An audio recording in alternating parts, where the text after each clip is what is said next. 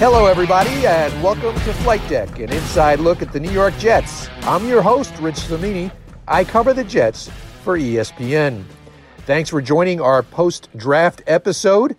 If you enjoy the podcast, please subscribe on Apple, Google Play, and Spotify, and you can also find us on any of the ESPN platforms. This is jam packed with draft stuff, and I thought this was a really good draft for the Jets. You never know but on paper, it has the kind of things you're looking for when you're evaluating a draft. And let me throw in this one note at the top Scouts Incorporated, which is a group of talent evaluators that works for ESPN, been working for ESPN since 2004. They grade hundreds of players every year in the draft, detailed scouting reports, and they assign grades on the 100 scale. And the Jets, according to Scouts Inc., drafted three players with a grade of 90 or above. Zach Wilson, 93, Alijah Vera Tucker, 91, and Elijah Moore, 90. Now, what's the significance of this? Well, since they started doing business in 2004, this is only the third time that Scouts Inc. has, that a team has drafted three players with a 90 or above grade according to Scouts Inc. The other two times, uh, interestingly enough, both the Miami Dolphins in 2005 and again in 2008, they drafted three players in each of those years with 90 or above grades. The Jets do it this year. Like I said, no guarantees. Those old Dolphin teams only made the playoffs once in a 15 year span that encompassed those two drafts. So you just never know. But I'm going to go through some of my notes that I've been compiling through the last few months on players, through conversations with personnel people and jet people. And so here's what I, I just want to hit the bullet points. Now, on Zach Wilson, I was really impressed by the way he handled himself with the media on his Zoom calls after getting drafted. He might look like he's 14 years old, but he certainly acted maturely. He handled it well. That's important the uh, as I've said before, the franchise quarterback is the CEO of your organization, so that's a really good sign. Uh, if the Jets, if he's as good as the Jets think he is, then this will be a successful draft. He is the key to the draft, regardless of how the other players do. If they hit on Wilson and he becomes a top ten quarterback, this will be regarded as a great draft. It's as simple as that. So. Uh, I do think he'll be their opening day starter. Essentially, they have no one else right now competing for that job. Uh, one thing, a couple of things that I've learned about him through the process that maybe I didn't know at the beginning. I think he has strong intangibles. I think he wants to be great. And that's something you don't always see in highly drafted players. People I've talked to just say he has a burning desire to be great. They call it a chip on his shoulder. It's kind of a cliche, but you know, I think he was you know, I think it bothered him that he wasn't as highly recruited at a high school as he wanted to be. He was a three star. He wanted to go to Utah. They ignored him. I think that created a chip on his shoulder. Uh, the, the shoulder injury in college, a lot of people wrote him off. I think that fueled him even more. So that that is an interesting part that I've learned about him, and we'll see. Well, it's all in front of him. Like I said before, the one concern with him, aside from durability, is the level of competition. Now I went back and checked BYU's 2020 schedule. Out of that schedule, Zach Wilson only faced four, four defensive players that were drafted this year. And so that is a weak schedule that he faced. Only two of those guys were drafted in the first three rounds.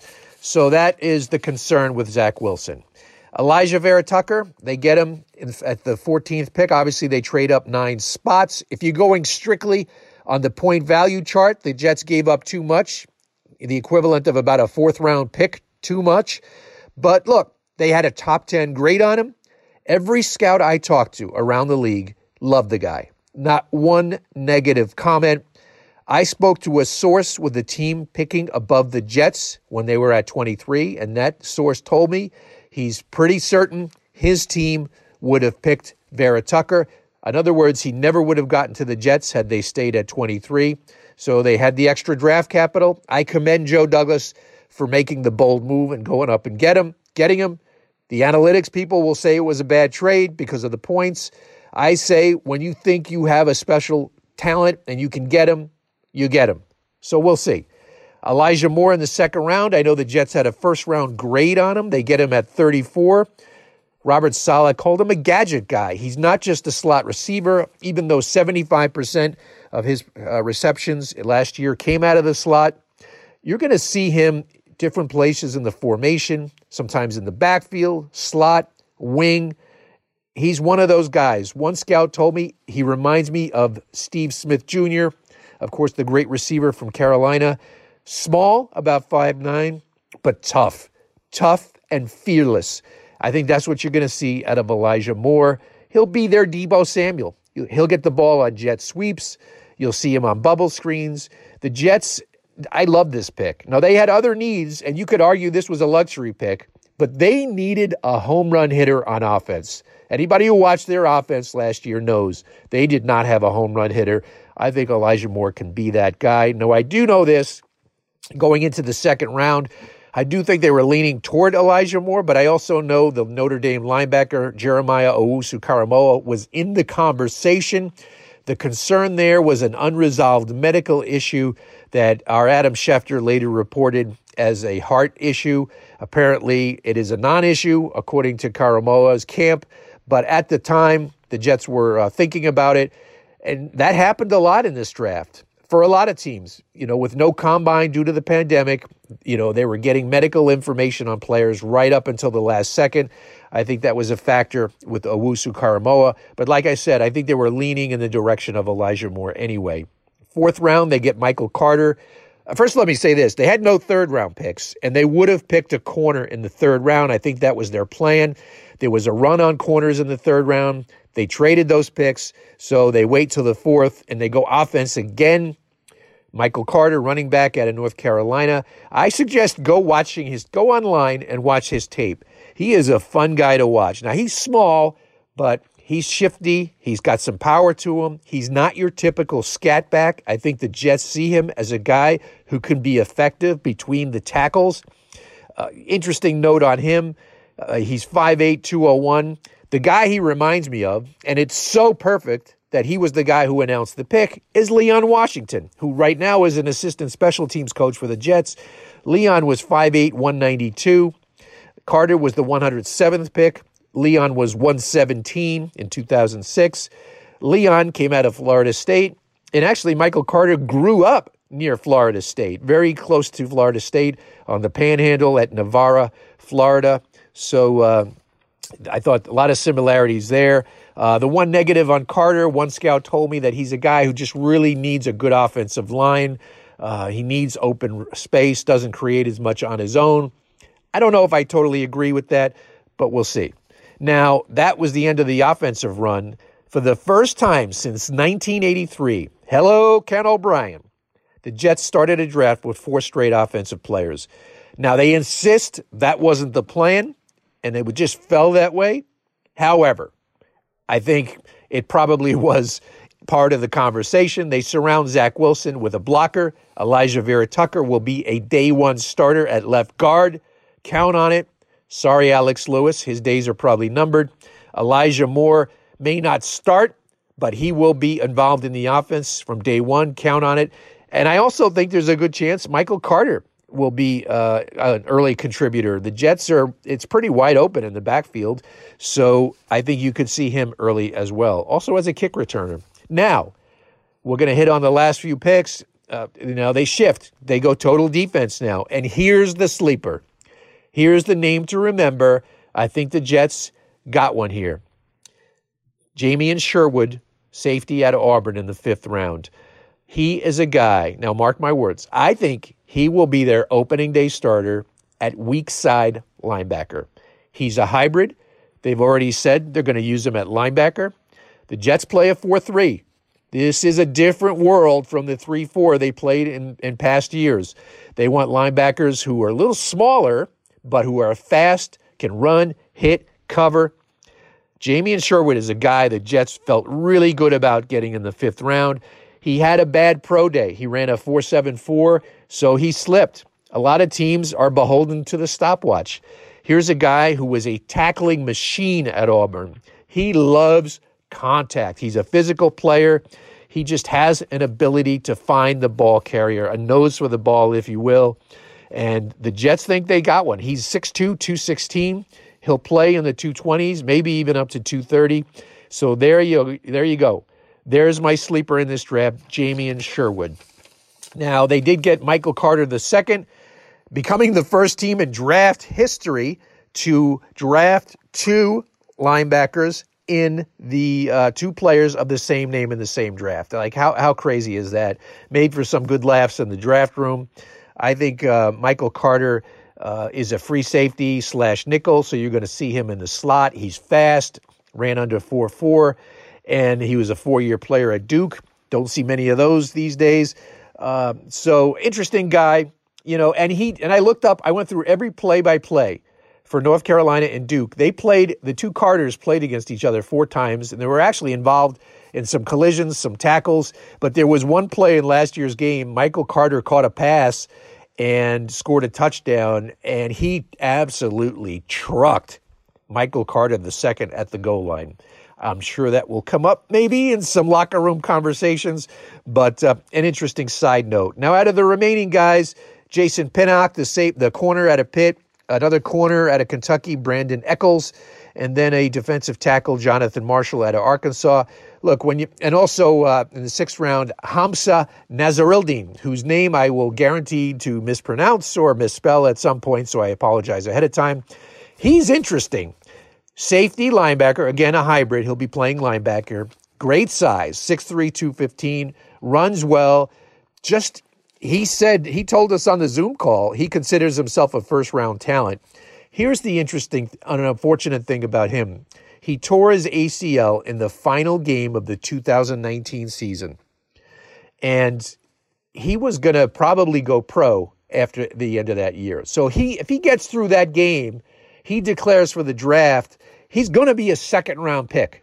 According to my scouting people, he's going to be a second round pick. Instead, he blows out his knee, he comes back to school. He misses the first seven games as he's rehabbing. He gets in for the final two games. He plays okay, but from what I've been told, he's still battling with that knee, and that's why he dropped to the sixth round. Even with the knee, some scouting uh, you know observers felt that he was a third or fourth round pick. The Jets get him in the sixth because of some concern over the knee. You know, who knows? Maybe they got a steal here. If he's healthy, I think he'll be able to help, definitely on special teams. Out of the corners they drafted and the nickel with Carter, Pinnock, and Echols, look, they're late round picks. You don't know. I think the Jets would be thrilled if one of them turned into a you know every every down player, so they can contribute on special teams. The Jets are really really young and have a lot of numbers at corner. They're still missing a big time starter. I think they're still looking. I doubt they get Richard Sherman, but they're still looking. And I think they'll probably ride it into training camp just to see how these young guys go. Like, why not? Uh, this is Robert Saleh's specialty. He coaches defense. Let's see if he can coach them up. So that's the draft. I mean, like I said, I think the Jets are going to get three offensive guys who come in right away and play. I can't remember the last time I said that. And I think Carter could make it four, the running back. Out of the defensive guys, Jamien Sherwood, he's my sleeper. I think you'll see him on the field from the get go. And out of the other guys, you know, probably special teamers, maybe down the road you hit on one of those. But for, mo- for the most part, I think Joe Douglas did a really good job.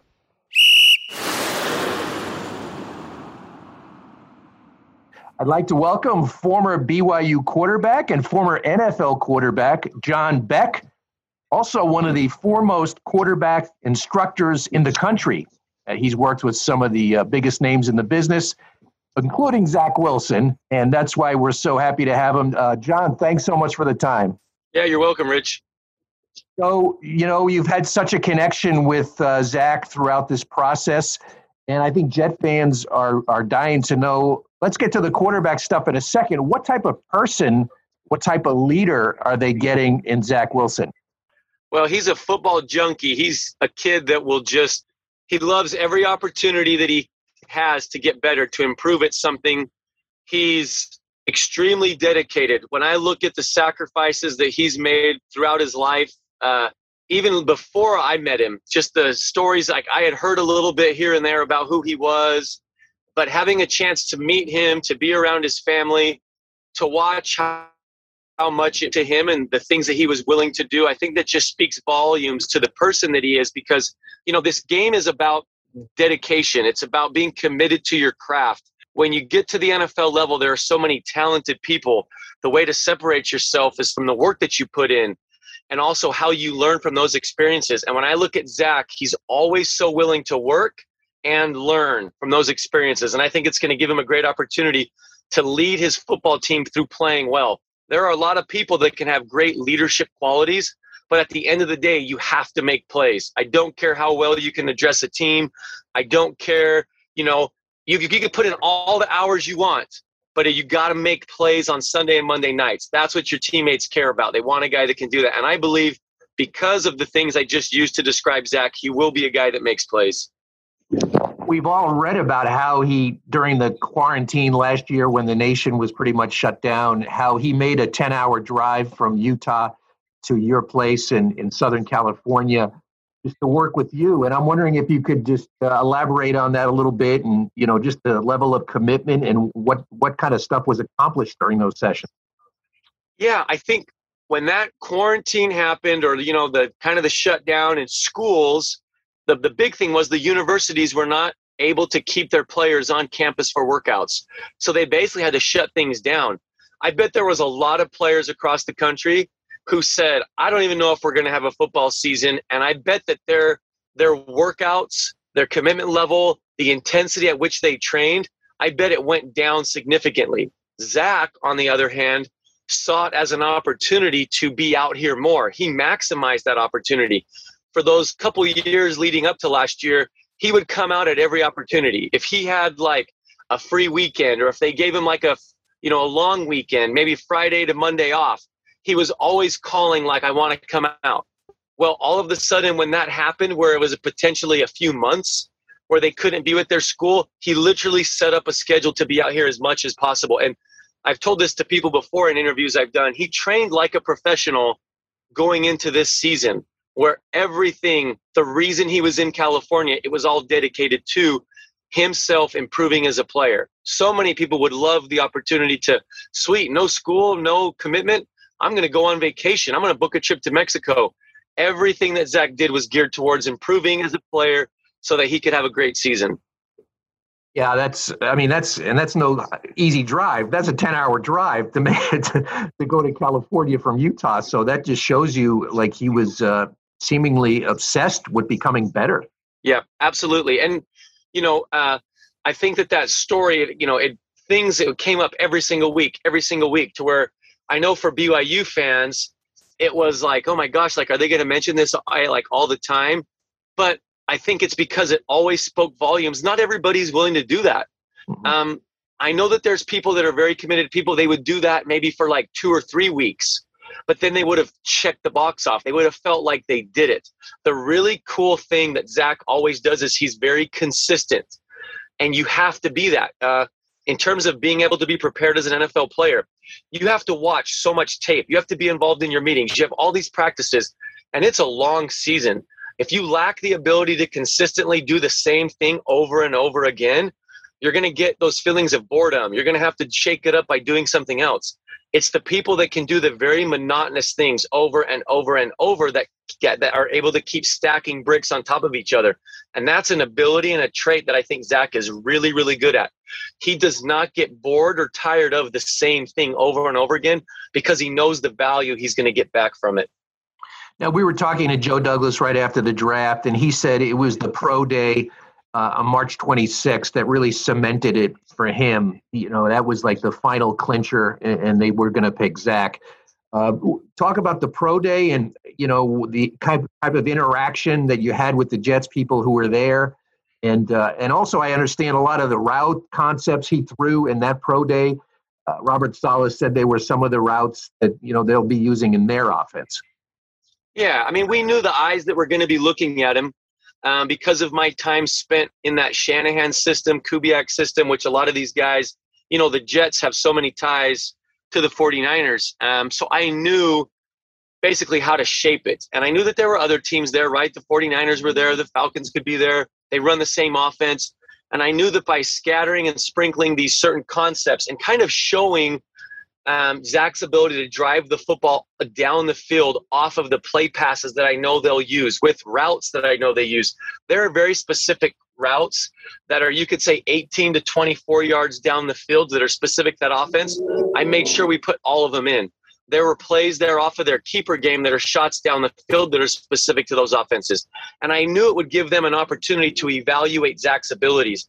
And we kind of tried to do some wild throws I'm a big believer in you got to show the staples. You got to show kind of what we call the benchmark throws.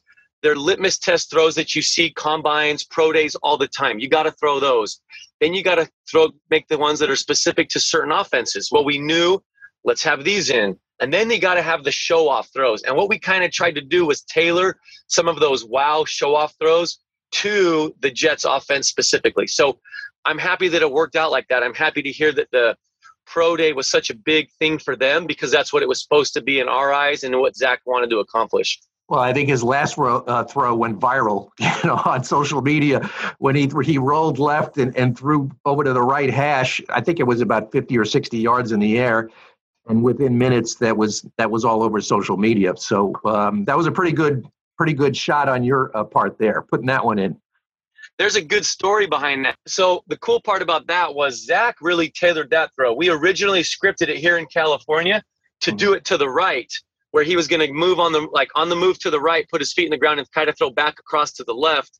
And it was probably about four days before the pro day. He said, "Hey, I want to flip that. I actually want to go left, throw it back to the right, and not get my feet set." So, you know, I I was happy to it's always about them, right? It's supposed to be mm-hmm. their pro day, their throws. So it was really cool for me to see Zach basically tailor that throw in himself and then have it go so well. I think the Jets, uh, from what I understand, were in contact with you uh, during the, the scouting, the pre draft process. I mean, obviously, you played in the league. You were at BYU. You, you know what it's like. Uh, what kind of interaction did you have with the Jets, uh, Joe Douglas, and, and their scouts during the run up to the draft? So the first time I'd ever met uh, Coach Saleh was there at the pro day. Joe Douglas was in the scouting department at the Baltimore Ravens when I was there. But obviously, as a player, you know, you're not dealing with the scouting department. So uh, my chance that I had to meet him there was kind of the first time that he's in this position now. And those were new guys to me, right? Uh, but known Mike LaFleur uh, for a while. I played for his brother Matt when I was in uh, Washington with the Redskins. Matt and I had stayed in contact for years. Uh, I also did some work for the 49ers and their quarterbacks for a few years when Mike was there under Kyle Shanahan. So I saw him a lot of the time in the building, at the practice fields. Um, we had been in communication here or there for different reasons. So it was really cool to kind of go through this experience. Mike would talk to me a lot leading up to the pre draft process you know, they had questions about Zach kind of throughout the process when their interest for Zach really became high. And they knew Zach was their guy, we would talk about a lot of things. So it's cool for me to see a guy that I've I've known for so long. I've seen him enter this offense in Mike LaFleur, learn from Kyle, learn from his brother, and now he's going to be the offensive coordinator for Zach. It's really cool. What kind of what kind of questions did he have about Zach? Well, you know, they just want to get to know him, right? Uh, tell me, like, they know that I know the offense. They know that I know what type of throw throwing ability you have to have to make the throws in the offense. And they would ask me, you know, tell us how it relates. Uh, because we train so many NFL veterans, they can also kind of use them as markers. Like, well, hey, how does he compare to this guy? What is these throws on these routes compared to this guy that I know you guys train? And that way it gives him a really good idea. And then you know, they would ask a lot of the questions in the beginning were tell us about his size. Uh, when they're watching somebody on tape, they don't know exactly what his size is like, especially because of how big BYU's linemen were. So, all right, John, like you're standing next to him. Tell us how tall he is compared to you. Tell us, you know, if you were to describe his movements, like we can see them on tape, but, you know, how fluid are they here? What do you think his best quality is? What do you think his best, you know, mental trait, physical trait? They can ask me all those questions knowing I've been around him for so long. And really, that's the data, that's the information that they want to grab. And usually that happens at the combine, right? Usually that happens during their private workouts. No combine, no private workouts. They kind of got to go into this thing blind. So it was just I ended up being a good resource for them that they could, you know, ask me any question they wanted, and I basically had three years of experience being around Zach to answer them. And it sounds like you and Mike LaFleur spent a lot of time on the phone together. yeah, there were there were a lot of conversations, you know, and it, and and throughout that time, you know, you don't know what's going to happen, right? Uh, at that time i'm receiving a lot of phone calls from a lot of different teams and you know you don't know what the jets are thinking right like he's not coming out and saying exactly how he feels right he's asking questions and then there was kind of like that change right uh, hmm. and this may sound funny but it's a lot like the dating game right two people they like each other but they're not telling each other yet that's kind of what it's like right the jets are asking me questions mike wants to know this wants to know that i can tell they have an interest and then all of a sudden things shift, right? And they're like, we really like this guy. He's our guy. We'd love to get him, right? That's interesting. Now, one of the questions about Zach, and um, you know, it's he's coming from Utah. He's been there his entire life, and now he's going to be coming to New York City to play on a big stage, a lot of pressure. Um, how, how do you think he's going to handle that? So I've said this before in interviews I've done. I think Zach, if he could pick a stage to play on, his nature, like who he is, he would want to pick the biggest stage. I think that's just what he's like attracted to in terms of like, I don't want to play on a smaller stage. I want to play on the biggest stage and I'm going to welcome the pressure. And granted, does he know exactly what it's going to be like or what he's stepping into? No, he doesn't. But I think you have to have that little want to. You have to have that little thing inside of you that maybe is a little bit of cockiness, right? And you're like, yeah, I could do this. I could handle that. I think that helps um, because he's not going to shy away from anything. He's not going to be intimidated by anything. If anything, he's going to view it as a challenge that he, you know, accepts and wants to be a part of that. It's interesting, and and it's also I don't know if people on the East Coast could appreciate that, but you can answer this question. Playing B quarterback for BYU is a pretty big deal. I mean, you get a lot of attention, you know, there uh, they have their own TV network. There was a lot of media coverage. Could you just talk about, and you certainly went through it yourself. So, is there how much pressure is there just being the BYU quarterback? Because there's such a long lineage of good quarterbacks that come out of there. Yes, it's huge there. Um, it's a really cool thing. It's a mantle you have to carry, a responsibility. There are super high expectations. Um, you feel all of those expectations all the time. Uh, it's it, like it's why people pick there because they want to be uh, the, the BYU quarterback. They want to be a part of it. Um, and I know that Zach's family didn't raise him to, you know, want to go to BYU. They were University of Utah fans. But when you get there, you know, you walk in on campus and you're in the football offices and you got Davy O'Brien winners, you got a Heisman Trophy winner, you got All Americans, you have quarterbacks inducted uh, inducted into the College Football Hall of Fame, you have first round draft picks, you have a Super Bowl winner. Like you have all those guys. There's this mural of all these quarterbacks that LaVell Edwards coached, and all of these guys went on to be All Americans, right? And it was this QB factory. Uh, you know, you have a guy that at one time had the career efficiency record for the NFL. That was a former Davy O'Brien winner in, you know, Steve Young. I mean, it's just there's a lot of guys that play there, and the reality is the fan base, the media there, they expect you to play like how those guys plays are played. And if you're not meeting that expectation, yeah, you're under the microscope, and they're saying that maybe we need to go find a new quarterback. So I think, although the market is not as close to what New York is, the the way it feels, the expectations, the um, you know, the way that people follow the BYU quarterback, I think it very much will prepare Zach for what he's going to face in the NFL. Um, I know that I got to play in a few big city markets in DC and Miami, and having that experience at BYU did help prepare me for that. Um, and I, I, I think that there's like this fraternity of BYU quarterbacks, and you're trying to play to that level. And I hmm. think that when you go to the NFL, it's very similar. There's a level of expectation that's there of your quarterback, of your fan base, and you have to meet it. And so I do think it will prepare Zach well for coming from BYU and how he's had to handle those things of being the BYU quarterback. So, what's the one or two things, John, that that Zach's going to have to work on. His biggest challenges in making the transition from star quarterback at BYU to an NFL first round draft pick. What are the one or two things that you know are those going to be his biggest challenges? Well, I think first and foremost, it's going to be playing for a team that is trying to get on the way up. Right? Um, for most of the season, everybody expected the Jets to have the first pick of the draft. So, you know, this is the team that they're getting the second pick of the draft for a reason, right? So I think that the the challenge is the same challenge that every member of that football team is going to face. Every coach on that coaching staff is going to face. They're trying to turn that place around. They're trying to get it out of the hole that it's in. So with that comes challenges. Um, you're not getting the reins to a place that was just playing in the AFC Championship game this last year. So that's going to be the primary challenge. The second one is going to be, you know, Zach had an opportunity this last year because of the team, the guys mm-hmm. around him, you know, the uh, coaches that were there, the situation that they were in. There was an opportunity to play really, really well and to have a lot of amazing plays in every game that they played in. Um, they outmanned and outmatched pretty much every team that they stepped on the field against. That's not going to be the case this next year. Zach has an amazing ability to create plays, to get out on the run, to scramble, to take the big shots. And this last year, he was able to do a lot of that. And most of the time, it was successful. He'll learn as he gets in the NFL and plays more games. Sometimes the defense wins. Sometimes, despite your own ability to create plays and to be magical and electric, you have to sometimes just give it to the defense. Like they won that play. And the smartest, best thing you can do is throw the ball on the ground, take a sack, throw the ball away.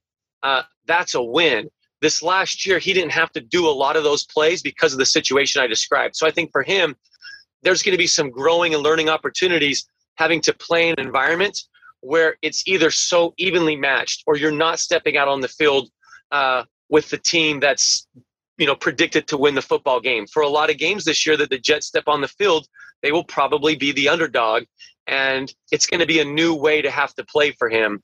Um, and I saw him have to do it at times during his sophomore year and freshman year when they played some really good opponents. So it's going to be kind of going back to some of those things, but doing it at the NFL level. It's going to be fascinating. I think the fan base is uh, going to embrace him. You know, they're looking. You know, they're so you know desperate for a winner, and I think they'll throw their arms around him and see. I mean, he the talent is obvious. I mean, you could just you know even a layman could put, turn on a tape and see what he can do with the football. I mean, he can just flat out throw the football and create plays with his feet. So, uh, I mean, it's got to be exciting for you to see. I know because I know you work with a lot of big name quarterbacks, you know, including in this draft. And uh, how exciting for you just to see one of your pupils become the second pick in the draft. Yeah, it's really exciting. This is the first time I've been able to train top picks before, but this is the first time that I've had somebody that I met them when they were 18 years old.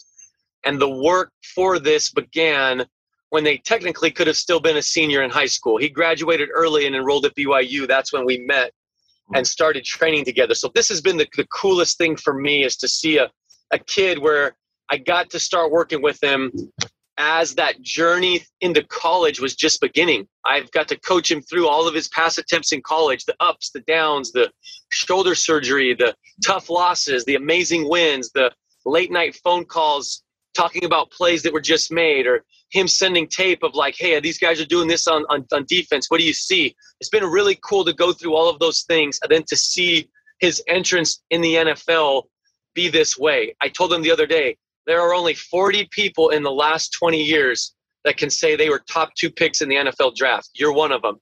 It's such an exciting way to go in. And, and speaking of winner, right, I know the Jets fans are so hungry for a winner, as you would say but I know that winning falls on everybody's shoulders. It can't just fall on the quarterback. I can promise that Zach Wilson will do everything to the best of his ability in a winning way.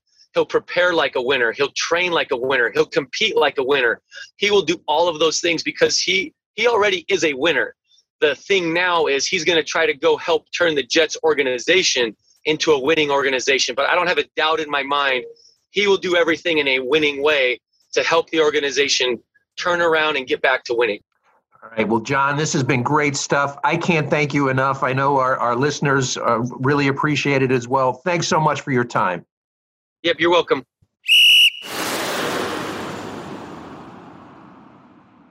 And welcome to the third quarter. It's Twitter time, and we are starting with a timely question from at Sprigsy Fresh.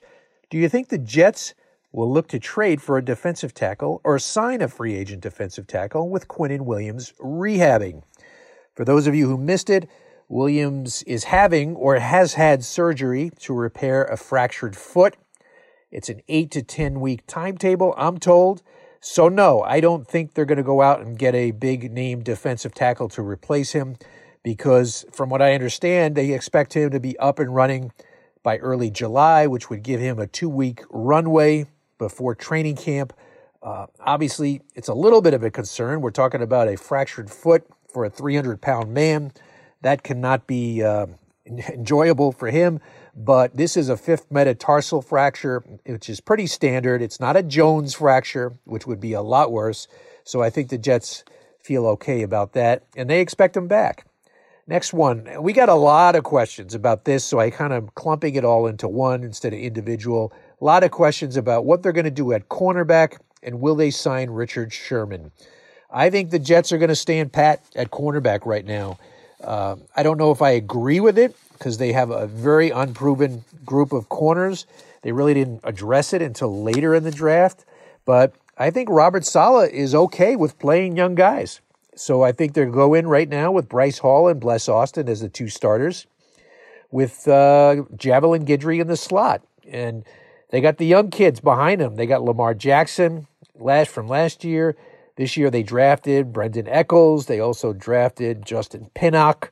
Uh, they still have Ballentine, the ex Giant, and then in the slot they're going to go with, uh, you know, uh, Anthony, not Anthony Carter, Michael Carter the second, uh, who they got out of Duke, who is a free safety slash nickel type guy, and he will be uh, used in the slot. So I think they're going to run it, run it back with all these young guys and see what happens. So no, I don't think they're going to go after Richard Sherman. Next, from at sports underscore FI3ND, do you feel this is a better infrastructure in Florham Park for a young quarterback in Zach Wilson compared to what Sam Darnold had in 2018? Uh, yes, I do. This is a better infrastructure in terms of coaching. Uh, they're not on the hot seat. This is the first year of this staff. I think they're in lockstep with the front office, which wasn't the case in 2018. And I think they're installing a proven system, a quarterback friendly system. 2018, it was a new coordinator, hadn't been in the league a few years. Uh, a lot of uncertainty in 2018. This year, I think it's all set up for a young quarterback. At Momen123, the roster still needs a fullback. We missed out on Ben Mason from Michigan. What's the plan?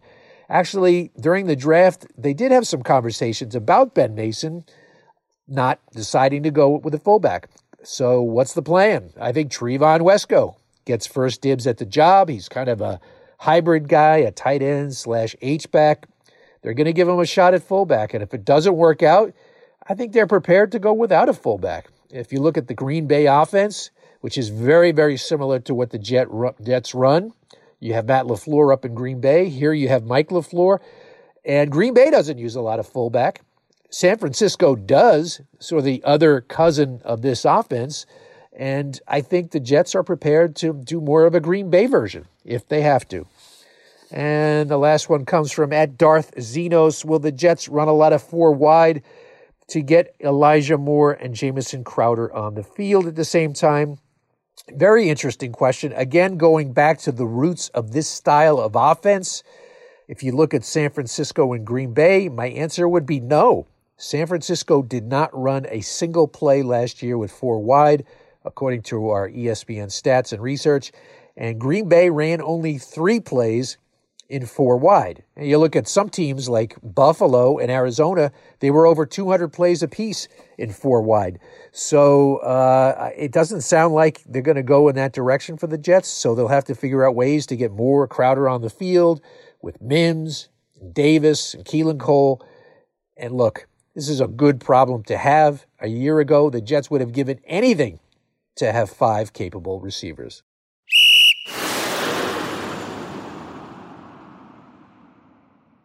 I'd like to wrap up this week's episode by pointing out what a fascinating time this is for the Jets. Looking back on all the years I've covered the team, which is a long time 32 years I can't ever remember a situation like this and what I mean by that is you have a rookie quarterback, a highly, highly drafted rookie quarterback, a rookie coach, and such a young rebuilding team. Now, when Sam Darnold was drafted in 2018, Todd Bowles was in his fourth year. When Mark Sanchez came aboard in 09, a highly drafted quarterback, Rex Ryan was a rookie coach, so you had that dynamic, but that was an older team he walked into. You know, he walked into a team that really was a contender the previous year and had a really good offensive line, a really good defense. So that was different. And then in 2000, Chad Pennington was a first round pick. And yes, he had a first year head coach in Al Groh, but that too was an older team, a team that had a, a veteran quarterback in Vinny Testaverde and a bunch of older proven players. And Chad didn't play for two and a half years, or a little less, maybe two and a quarter years. So this is really a unique situation, at least in terms of my time around the team. So that'll make it a fun year. Uncharted waters, as, they say, with the rookie coach and Robert Saleh the young Zach Wilson, a rookie quarterback who you know is going to be playing a lot this year, probably week one. And so that should make it a fun ride, probably a bumpy ride, but, you know, the NFL is a roller coaster. I'd like to thank you for stopping by on this week's episode. Please rate us, subscribe on uh, Google or Apple or Spotify. I want to thank this week's je- uh, guest, John Beck the former BYU and NFL quarterback and a uh, close confidant and instructor for Zach Wilson. Thank my producer, Jeff Scopin, and we'll see you next time on Flight Deck.